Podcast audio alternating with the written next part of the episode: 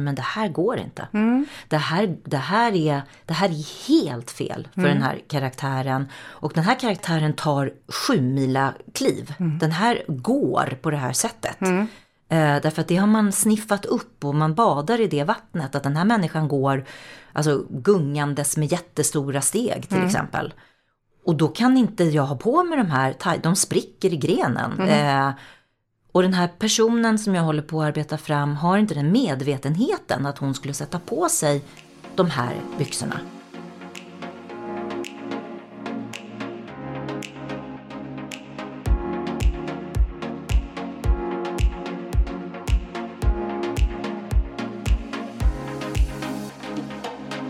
Välkommen till Inte bara kläder, en podd om klädstil och identitet där kända eller okända gäster får svara på varför de klär sig som de gör. Samtalen om tillhörighet, om att sticka ut eller smälta in, om att klä sig till ett större självförtroende eller välbefinnande eller en tydligare identitet varvas med stilråd, tips och tricks. Jag som gör podden heter Marie Tosta Linner och är personlig stylist på Tellclothes. Se gästen i olika outfits på att inte bara kläder på Instagram och Facebook.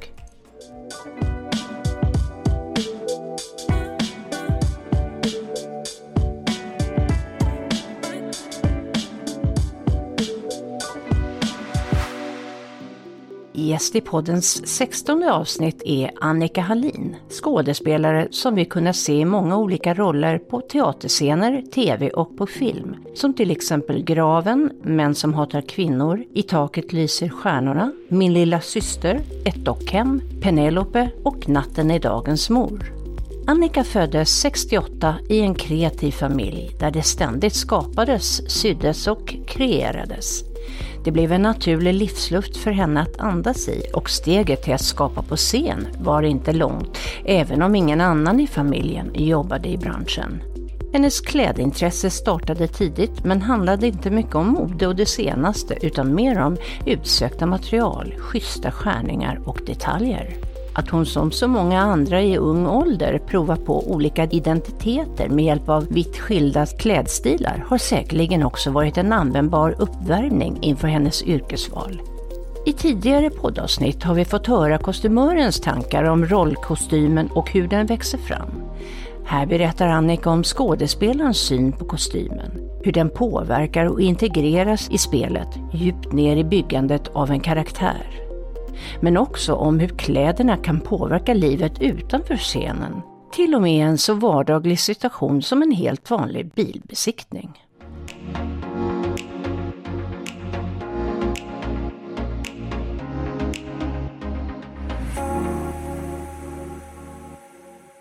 Annika Hallin, vad har du på dig idag? Idag har jag på mig min 14-åriga dotters jeans som hon har gett till mig, som jag tyckte var onödigt att göra mig av med. Som är blåa och utsvängda och uppvikta. Och sen har jag på mig ett par gympadojor som jag köpt på rea i Kalmar. Eh, som är jätteballa tydligen, för många kommenterar dem, men det visste inte jag. De är väldigt sköna. Och sen har jag en grå t-shirt och sen har jag en eh, mellangrå lammullströja och eh, en reflexjacka, fast den har jag inte på mig just nu, men som är vindtät och som är bra när man cyklar. Och en sjal och solglasögon och cykelhjälm och en liten väska. Och hur gick tankarna när du valde de här kläderna? Jag valde dem i morse när jag skulle åka och göra keramik i verkstad. Och då är det väldigt bra att ha på sig kläder som man inte är rädd om. Och sen hade jag de här kläderna på mig igår och då var jag också i keramikverkstan och det var väldigt sköna kläder att ha. Så då bara bytte jag t-shirt, helt enkelt. Okej. Okay. Och hur känner du kläderna? Jag känner mig bra, för de funkar i alla sammanhang. Och idag har jag också varit på ett kvartssamtal i skolan och sen efter det här ska jag på ett möte på Stadsteatern. Så att jag har många grejer idag och de är väldigt neutrala men samtidigt så är de personliga. Mm. Är det viktigt för dig att det blir personligt? Ja, mm. det är det. Och det kan nog vara sånt som inte någon annan ser, som inte någon annan uppfattar, men som för mig är, detaljer är jätteviktiga för mig. Mm. Som? Med, nej men med färger som jag aldrig skulle sätta på mig eller färger som jag aldrig skulle ha tillsammans. Eller um, snitt som jag föraktar, höll jag på att säga. nej, men, nej, Vad är det för snitt? Nej, men som jag känner mig väldigt främmande för och eh, någon slags Jag har någon slags basic, men en basic stil där verkligen inte vad som helst kommer in i min basic garderob. Mhm. Mm. Och vad, vad, vad är det som inte får komma in i din garderob? Ja, men det kan räcka med att det är mellan två t-shirtar till exempel. Eh, så kan det ju räcka med att den ena är lite snäv. Eller att den är melerad på ett sätt som jag inte uppskattar. Eh, fast kanske för någon annan så är den enfärgad bara.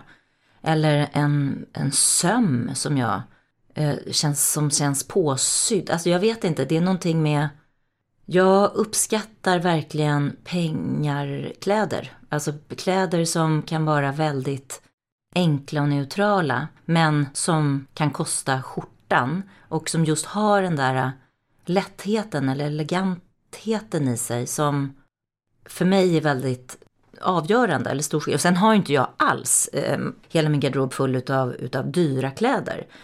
Men, men jag, jag, jag, är väldigt, jag tycker väldigt mycket om material och, och jag vet inte vad jag ska säga, för det är någon slags elegans som inte är en vanlig elegans, utan som är eh, sömmar och kvaliteter och eh, färger och, och sånt. En slags lågmäld lyx Mm. Mm. kan man säga, som inte skriker Nej. ut, absolut inga loggor och sånt där. Nej, Nej, nej. Mm. utan en slags Mm. tyst Det lyx. finns ett, en affär i Paris, kanske finns på flera olika ställen, Luft. Finns den i Sverige? Tror jag inte. Men de har kläder till exempel som jag kan, där jag kan sådär, åh den här kashmirtröjan, den är värd det. För att den, det är enkelheten, ja det är det. Mm. Så det är ganska stilrena plagg. Ja, nej, ja. Alltså jag kan känna så här att jag har aldrig börjat klä mig vuxet. Jag har aldrig eh, börjat klä mig i... Eh, jag kan ha stora gubbbrallor i, i ull som är jättesnygga tycker jag. Men de måste ha häng eller de måste bryta sig loss ifrån andra kostymullbyxor som sitter som de ska. Det blir för um, vedertaget kanske, om det sitter liksom... Är det lite revolt i dig då? Ja, det är det. Jag satt just och tänkte på det. Vad är det där egentligen? Jo, men det är ju att inte gå in i ledet. Att inte anpassa mig så till den milda grad att jag går runt på trottoarerna och är den 55-åring jag är i samhällshuset. Utan jag, jag måste ha på mig ett par gympadojor då, eller någonting annat.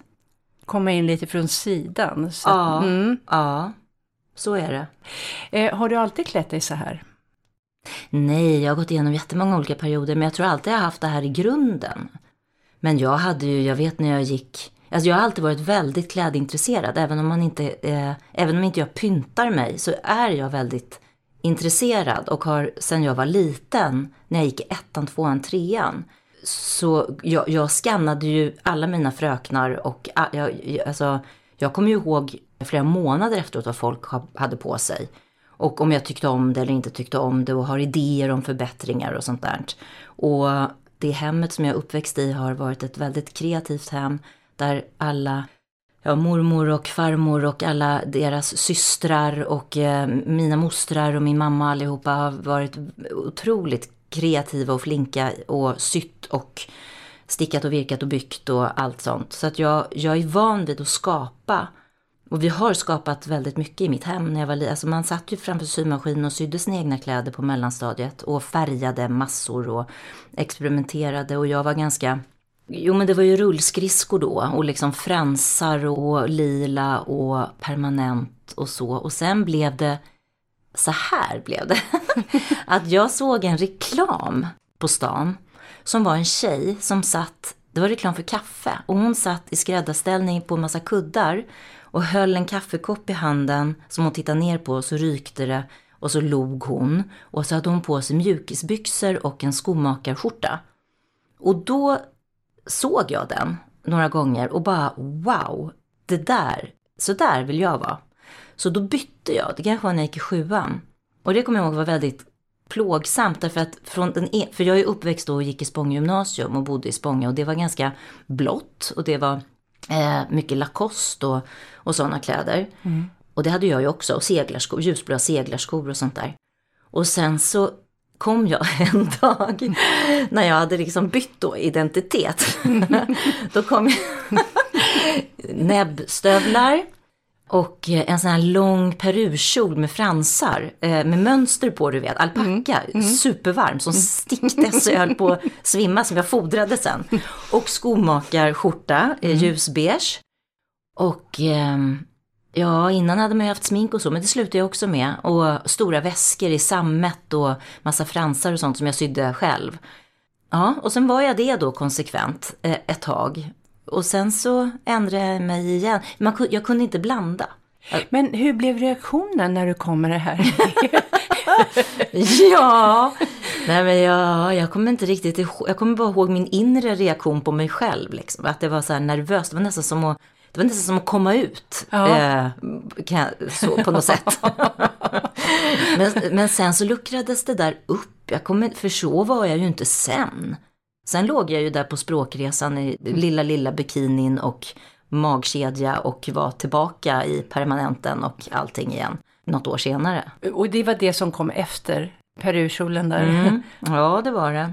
Så det var en pendel där som mm. svängde Men sen började jag ju faktiskt på Söderlatins teaterlinje. ja. Och då, då tog det ju inte många veckor innan man var hennafärgad och hade tusen silverringar i öronen och överskottslagrets på den tiden armékalsonger och kjolar och skjortor och kängor och var så i väldigt många år. Det tror jag jag har som bas fortfarande. Jag har mm. kvar nästan alla mina kläder. Det är ju världens utklädningslådor som alla mina döttrar har gått igenom många gånger så fort det ska vara tema eller någonting sånt där. Så att det tror jag att den här liksom proggiga stilen, det är väldigt mycket mitt hemma.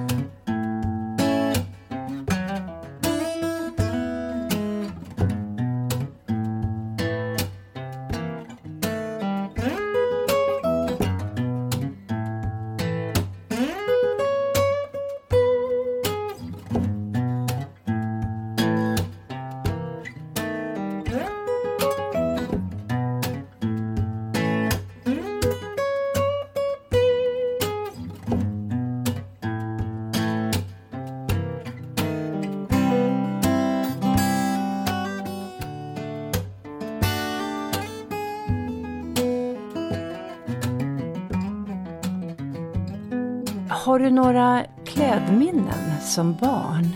Några plagg som du minns särskilt? För att de var fina eller för att de stacks eller för att mm. eh, du kände att du blev någon annan i dem eller något sånt? Ja, men jag har jättemycket klädminnen. Alltså jag, jag tror inte jag har glömt något. Men vad ska man välja? Eh, jag kommer ihåg, och det här är ganska fantastiskt faktiskt, därför att om två veckor, inom två veckor kommer jag att bli mormor.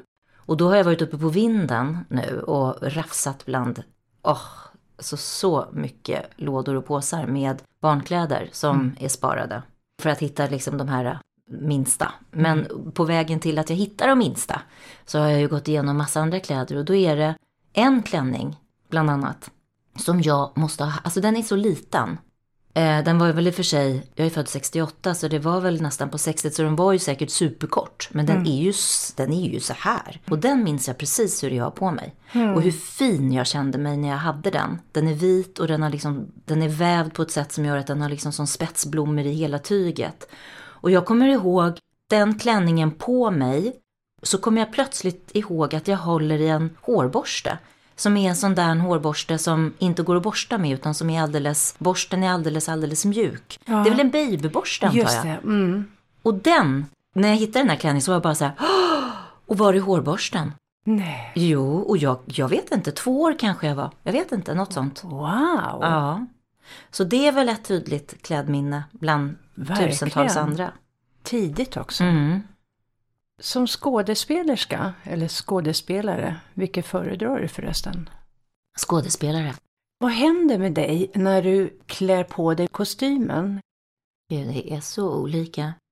Därför att varje föreställning eller film-tv-produktion är ju sin egen värld. Det kan ju vara att man är med i en föreställning som är otroligt estetiskt exakt. Med rum och ljus och eh, kläder och mask, alltså smink. Väldigt mycket arbete och väldigt påkostat. Och väldigt viktigt eh, i föreställningen. Och där kan man ju, eh, låt oss säga att jag ska ha platåskor och eh, korsett och eh, jättehög peruk, jättelånga naglar. Då är ju det en förutsättning för min karaktär Mm. och en begränsning. Eller det är mycket man inte kan göra med det. Så då går ju det hand, det hand med gestaltningen på något sätt. Så då är, det ju, då är det ju väldigt ofta så att när man, man vet ju det. Därför att från kollationeringen så har man ju en presentation utav det sceniska rummet och sånt där. Så man, man, det är ju ingen överraskning när kostymören kommer med, med de här kläderna. Så man tar ju med det i arbetet från början. Och- Men man har ju aldrig kläderna eller, eller rekvisitan eller den riktiga scenografin från början. Utan den är ju på repsal först. I eh, många veckor. Och sen så de sista tre veckorna kanske man kommer ner till scen. Och, och är i det rummet som det ska bli sen. Så då, då är det ju väldigt viktigt att man till exempel tar med sig eller hittar i kostymförrådet skor som är så begränsande. Eh, som gör att jag inte kan springa över scenen när, min, när andan faller på och jag håller på att testar något i en scen. Utan ja, det är ju hjälpmedel eh, som man förhåller sig till. Alltså hjälpmedel genom begränsningar. Men hjälpmedel till karaktären, eh, vad den kan göra och inte göra. Sen finns det ju andra föreställningar eh, som inte alls är ovanliga där man har på sig bara kläder som man hittar i kostymförrådet som är ungefär sådana kläder jag har på mig själv idag. Eh, där berättelsen i pjäsen har tyngdpunkten på någonting helt annat än det estetiska. Blir du friare då i spelet eller är det detsamma kanske? Nej, det är inte samma. Nej, det är det ju inte. Men låt oss säga att jag ska göra en, ett historiskt drama som kanske är på blankvers eh, och som är en väldigt, eh, har en stark form omkring sig. Mm. Om jag har på mig mina egna kläder i det, Mm.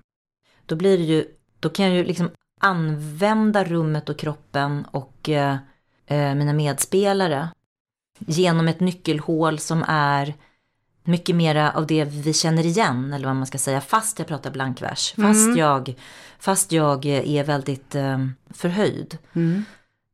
Men om jag har de här platåskorna och den här korsetten och, de här, eh, och är en sån slags blankversfigur, eh, då, då blir det två former som jag är i. Alltså både språket och berättelsen ofta och, eh, och hela rummet och så. Då är det ju, ja det är olika, jag har aldrig tänkt på det riktigt, eller jag har aldrig pratat om det eh, faktiskt. Så jag tänker samtidigt som jag pratar nu hur det egentligen är.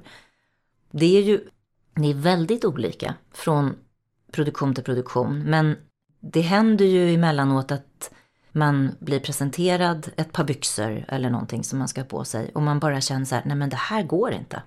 Det, här, det, här är, det här är helt fel för den här karaktären. Och den här karaktären tar sju mila kliv. Den här går på det här sättet. Eh, därför att det har man sniffat upp och man badar i det vattnet. Att den här människan går alltså, gungandes med jättestora steg till exempel. Och då kan inte jag ha på mig de här, de spricker i grenen. Eh, och den här personen som jag håller på att arbeta fram har inte den medvetenheten att hon skulle sätta på sig de här byxorna. Utan hon kan ha på sig helt fel byxor som kanske spricker i grenen och det är en grej. Men de ska inte vara i sånt fall kanske rätt byxor. Alltså Nej. rätt i form att det är en medveten människa som har valt dem. Utan då ska det vara knas eller alldeles för tajta eller någonting sånt. Så man jobbar med, med ett motstånd i, i uttrycket eller så.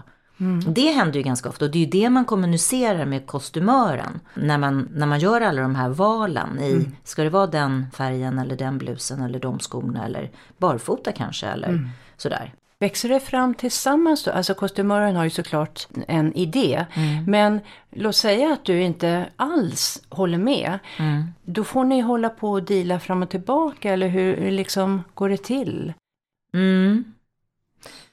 Eh, kostymören är ju ofta har en vision och idéer och kanske ganska exakta sådana fast det inte är den där korsetten och, och så, utan vardagskläder. Men om jag känner att nej, den här personen har inte den här eh, silkiga blusen. Den här personen måste ha en, en magtröja, en Mm. kort magtröja. För att hon har missuppfattat något, eller sådär. Mm. Eh, då kanske kostymören tycker att det är det knappaste hon har hört. Men då brukar man ju komma fram till att för att ju längre, ju närmare premiär man är, desto mer är ju kostymören med i, i repetitionsarbetet och tittar på genomdrag och, och ändrar saker och, och sånt där. Innan kanske inte har suttit i repsal och tittat på vad, vad vi håller på med. Och då brukar man kunna samsas om att det finns, för ofta har ju skådespelarna en väldigt grundad idé. För den har kommit, den är, det är något organiskt i den. I, I, I gestaltningsarbetet så har det liksom kommit upp behov så här. Att den här personen har för små skor. Hon kan inte gå. Hon sitter ner hela tiden och trippar fram för att hon vill ha mindre fötter. Fast det är ingen som, det är ingen som vet, men, men jag vet det. För att jag, jag har läst in hennes komplex och då får det ett sånt uttryck. Till exempel. Ehm, och det kan, ju, det, kan ju också, det kan ju uppskattas utav en kostymör. Eh, som inte eh, då är på ett uppdrag där allting är eh, en exakthet. För då är det naturligtvis så att jag inte kan säga att den här personen ska ha, ha en magtröja. eh, Fast vi spelar 1600-tal. Ja, eller något. det. Ja, men det är ju självklart.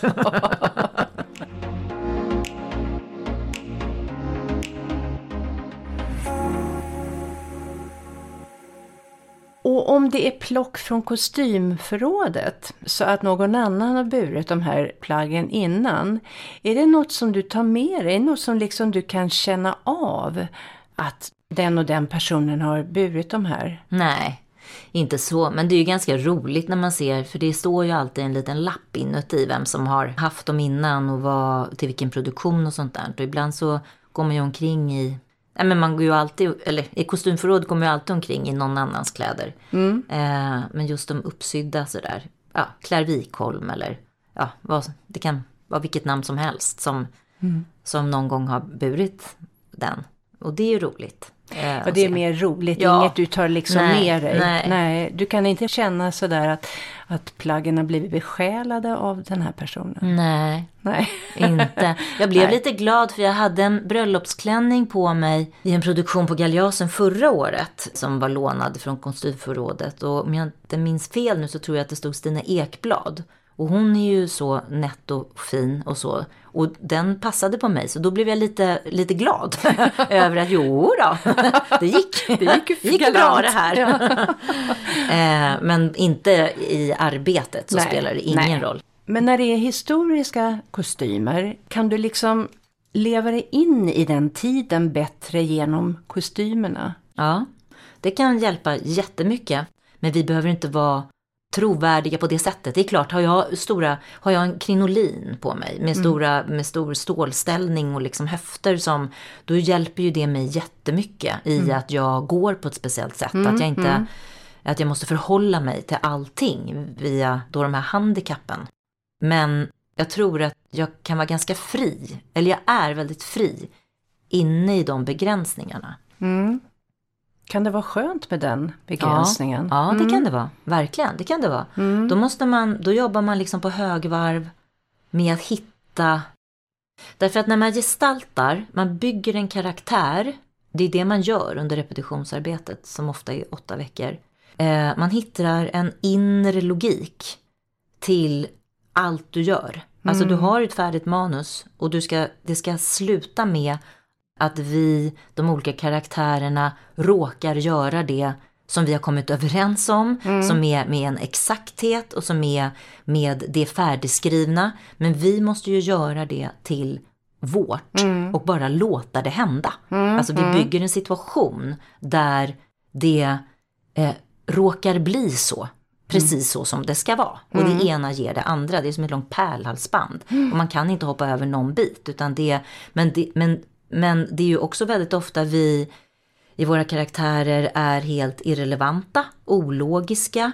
Vi, eh, vi kastas från det ena till det andra och inte alltid finns det förklarat, inte alltid ser publiken varför. Någon kommer in och är rasande och sen faller ihop och sen får ett psykbryt och sen blir jättekär och sen, eller vad det nu är för någonting, hela, hela handlingen.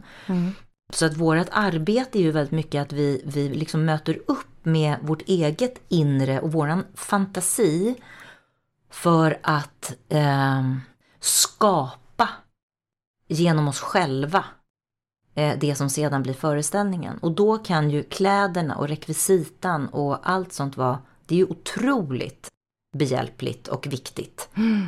Vad man får göra och vad man inte får göra. Vad man, är vi i ett rum där vi inte har någon rekvisita men vi påstår eller är, är, är vi överbelamrade med rekvisita och över, har massor, vi ligger under högar av kläder som vi ändå ska jobba oss igenom eller, eller sådär. Så att all, det, kan- det kan ju vara jättesvårt att den sista veckan få nya kläder.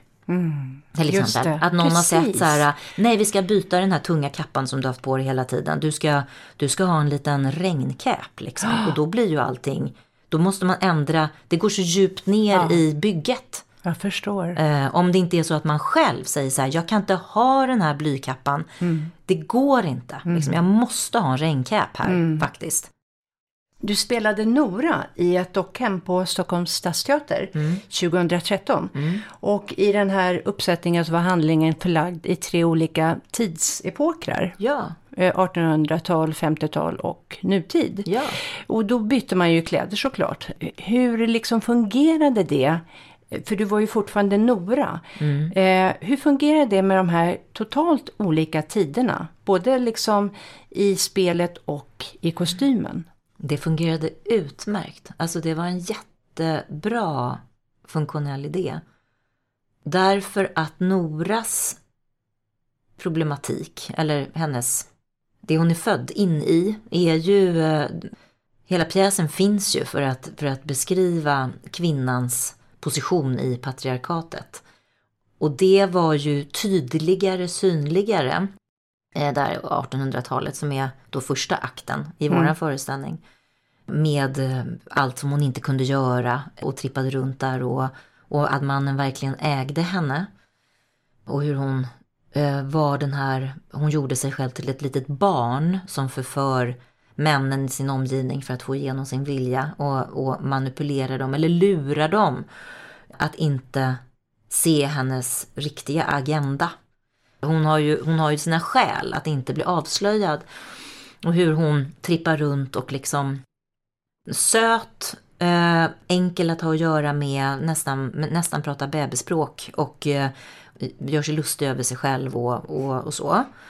Eh, och det är ju liksom knep och trick som, som vi ju fortfarande hela tiden använder och styrs av, fast kanske på ett annat sätt. Ännu mera elegant och utsnitslat sätt än på den tiden.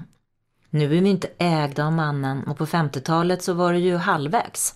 Där var det ju på något sätt att kvinnan hade börjat att förvärvsarbeta i vissa hem.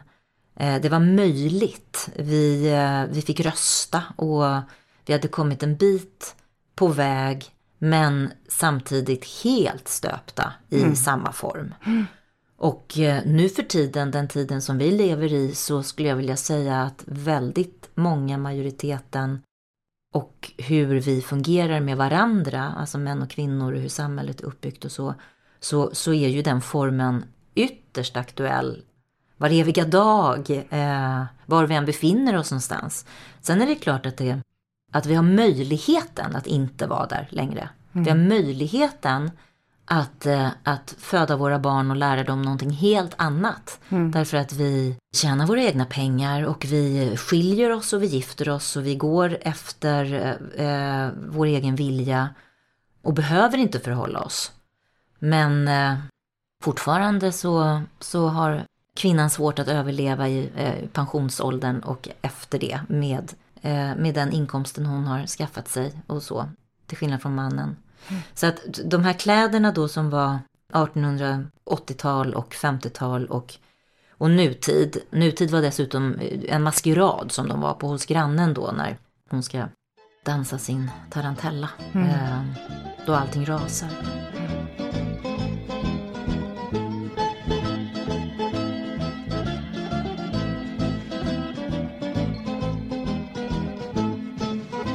Då var jag utklädd till Madonna och Sven Ahlström som spelar min man och Niklas Hjulström. Han var, han var David eh, Bowie och jag kommer inte ihåg vem Sven... Jo, men Sven var någon sjörövare. ja, i alla fall. Det var en väldigt... Eh, det, var, det, var, det funkade apbra. Eh, just eftersom tematiken i hela föreställningen är hur, hur vi är så jävla fast i hur vi kan tycka synd om våra mormödrar och så vidare. Och hur våra barnbarn kommer att tycka synd om oss, förhoppningsvis, som, som fortfarande brottas med samma problematik. Fast vi har alla valmöjligheter på jorden. Så att just i den föreställningen så visar ju det hur, hur, hur ett århundrade har gått eh, genom att vi bytte tid, men att problematiken kvarstår. Det, var, det var väldigt, eh, det, där var verkligen kostym och mask och pjäs väldigt eh, välgifta med varandra. Därför att det landade i slutändan hos publiken. Det landade hos oss i vår tid. Det handlade om mig och dig. Har du spelat man någon gång? Ja, eh, ska man komma på när. Det som kommer upp i huvudet direkt är, fast det var inte att spela man, men det var på scenskolan då vi hade någon pedagog, lärare och vi var några styckna och vi var män på de lektionerna och det var fantastiskt. Men det var ju i joggingkläder, det var ju rörelselektioner. Och det var helt fantastiskt att få tillgång till hela fotbollsplan liksom. Eh, och inte sitta på publikplatserna och applådera. Utan eh, vara där och ta för sig. Men jag har ju använt mig flera gånger utav att tänka, att ta för mig av det sceniska rummet. Eh, men det är ju ett inre arbete. Det är ju inte någonting som kostymen. Det är ju inte att jag ska vara man, utan det är ju att jag gör min karaktär utifrån ett manligt beteende. Och det är det du nämnde, liksom att du tar rummet, du, du tar plats, du... eh, Ja, jag anpassar mig inte utan jag tar det jag vill ha och jag ser, jag, jag betraktar omgivningen ut efter vad jag vill ha Mm. Och skiter i det jag inte vill ha.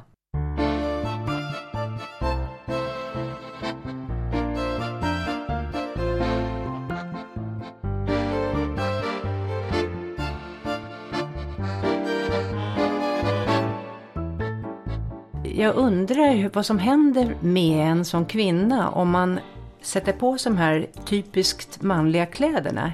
Händer liksom någonting med kroppen eller känslan för, ja, ta rummet eller är det liksom inbyggt i kläderna eller är det bara något som vi har Ja.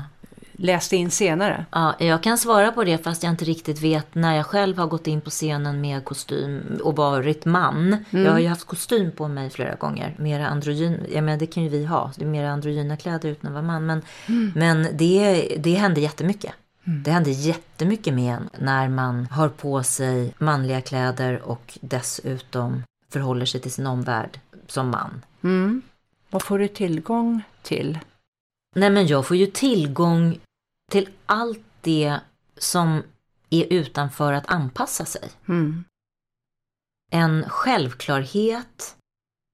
En, även om det finns en osäkerhet så fastnar jag inte i osäkerheten. Utan jag pekar med hela handen. Och sen så... Jag tvivlar inte på mig själv. Som utgångspunkt.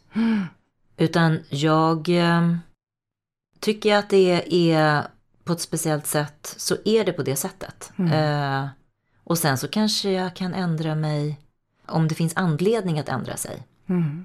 What's in it for me? Det är ett helt annat sätt att, eh, att förhålla sig på än som jag gör och som, jag kan inte säga alla för det är det verkligen inte, men som många av de karaktärerna som man jobbar med gör. Därför att väldigt ofta handlar ju de kvinnliga karaktärerna om att förhålla sig. Och kanske också eh, att man har problem med att förhålla sig. Mm. Men att man bör förhålla sig. Alltså att man är i det spannet. Och det är ju väldigt sällan vi ser en manlig eh, karaktär vara i det spannet Mm. och liksom fastna där och ha problem och inte... Han blir ju nästan komisk. Annika dras till plagg som har en enkel elegans och som är tillverkade i material av hög kvalitet. Man skulle kunna kalla det en slags diskret lyx. Detta råkar också vara något som breder ut sig i modevärlden just nu. En slags självklar stil, en tyst lyx utan skryt och utan märken som syns i form av en logga eller något annat uppenbart. Det är förstklassiga material, det är rena linjer. Stilen ger ett mjukare intryck än minimalism, men är mer polerad än normcore. Det är välgjorda, nedtonade basplagg som inte skriker ut sin härkomst utan snarare lugnt förmedlar en lågmäld men onekligen högklassig anspråkslöshet. Det handlar om kvalitet framför kvantitet och om att ha den instinktiva stilen och självförtroendet att investera i plagg som man kan bära för livet. Plagg som också gärna får ha en historia. Det är svårt att fånga denna tysta lyx med några få ord och där ligger också en del av dess attraktionskraft. Med den tysta lyxen följer också ett särskilt sätt att agera, ett sätt att leva. Det är att välja förstklassiga grunder, inte bara i garderoben, utan i varje aspekt av livet. Det är att ta hand om sig själv och att tuffa på med det man själv gillar. Att landa i och vara tillfreds med det man valt och den man är, utan att ha något behov av att skrika ut det eller kräva ett erkännande.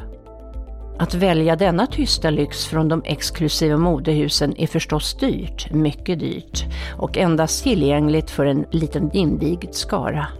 Och det är naturligtvis ingen som går att fejka. De som vet, de vet. Men om du dras åt en slags enkel elegans utan att ha resurserna så kan du åtminstone närma dig den lite grann genom att bygga upp din garderob strategiskt och långsiktigt med några få, men väl valda kvalitetsplagg som håller över tid. För enkelt skurna plagg kräver material av hög kvalitet för att det ska bli elegant. Punkt. Det finns ingen genväg. Mitt tips är därför att köpa plaggen eller accessoarerna i en fysisk butik för att kunna känna igen den höga kvaliteten med så många sinnen som möjligt. Med handen känner vi igen ett kvalitetsmaterial ända ut i fingerspetsarna. Med blotta ögat ser vi hur tyg faller fint och uppför sig väl, precis som vi kan se och känna igen ett välskuret plagg, ett perfekt snitt och detaljer som det inte slarvats med. Vi hör den omisskännliga, dova och fylliga tonen när kvalitetsskornas massiva klackar slår i marken och den mustiga doften av läder når vår näsa från ett smidigt sko eller väskskinn.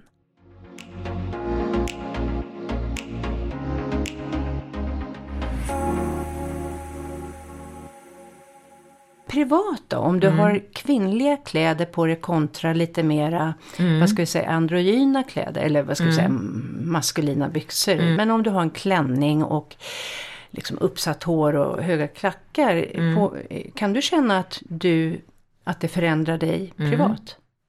Mm. Eh, det gör det. Nu är det inte ofta jag har klänning och höga klackar. Och eh, kanske en fin frisyr. Utan jag kanske har no- något av dem. Eh, men inte hela konceptet. För Det är att inte då, bekväm i? Nej, för då, då, då gör jag anspråk Mm. på att vara något som jag inte är bekväm i. Mm. Som jag inte vill leva upp till. Utan jag har mycket enklare för att vara det utan att ha både klänning och högklackat och frisyr. Att vara det utan att vara det på något vis. Ja, det tycker jag är skönare.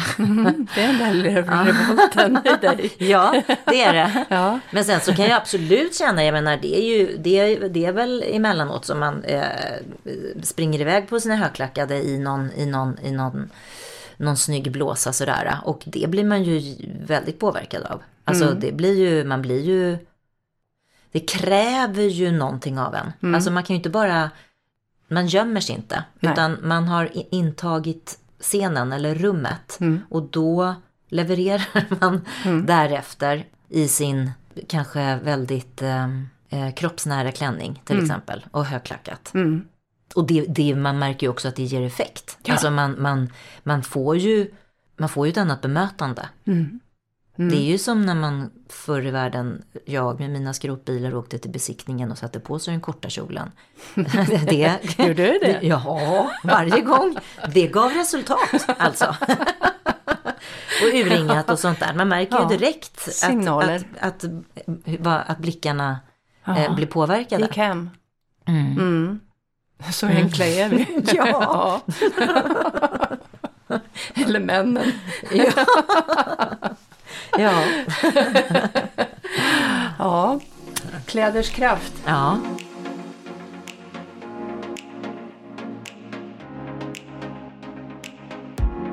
Tack för att du lyssnat på Inte bara kläder.